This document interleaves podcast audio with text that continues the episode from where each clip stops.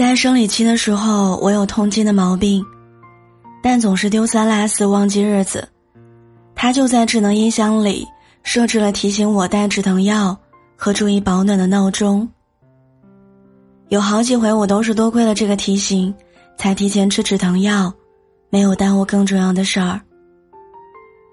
他特别喜欢周杰伦，一直想去现场看演唱会，但一直抢不到票。前阵子周杰伦的演唱会在线上重映，我看的时候根本没有在听周杰伦唱歌，满脑子都是他模仿周杰伦唱歌时的样子。我们不欢而散是真的，但那些幸福的过去也是真的。只不过我任性的用分开时的不愉快，一票否决了整段感情，也否决了在这段感情当中的我自己。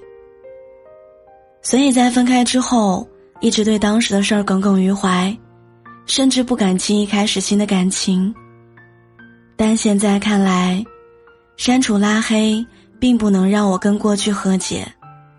我真正要放下的，并不是他，而是我自己那些别扭的心结，重新找到继续爱人和被爱的勇气。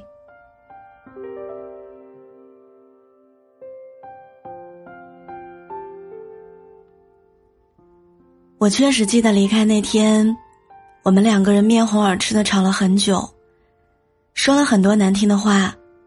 可是为什么吵？为什么离开的那么决绝？还有当时觉得一辈子都不会释怀的心痛跟委屈，我已经完全想不起来了。相反，在时间的沉淀里，更多的是记得他的好，记得我们彼此真诚以待的每一件小事儿。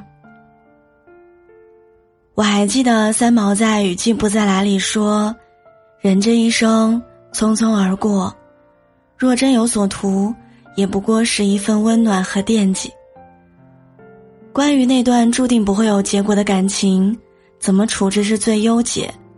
这些年我陆陆续续听过很多答案，但真的到了这一刻，才突然明白，他根本不需要花心思去处置。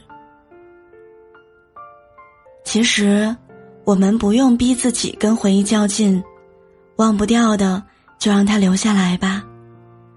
让他在以后的岁月里陪着你一直往前，让他在你低落的时候提醒你，虽然结果不尽如人意，但是在相爱的那些日子里，你们也都曾为了更好的爱对方，那样尽心竭力的奔走，努力过。我们应该从过去的感情里找寻到支撑自己继续前行的力量和勇气，而不是揪着执念不放，任由自己被不好的记忆拖拽着。唉，那就顺其自然吧。这个放下的过程也许很慢，但我们的时间很多，慢慢来，总有一天你会重新遇见那个笑容明媚的自己。和被你笑容吸引而来的人，亲爱的，对的人终究会相遇的。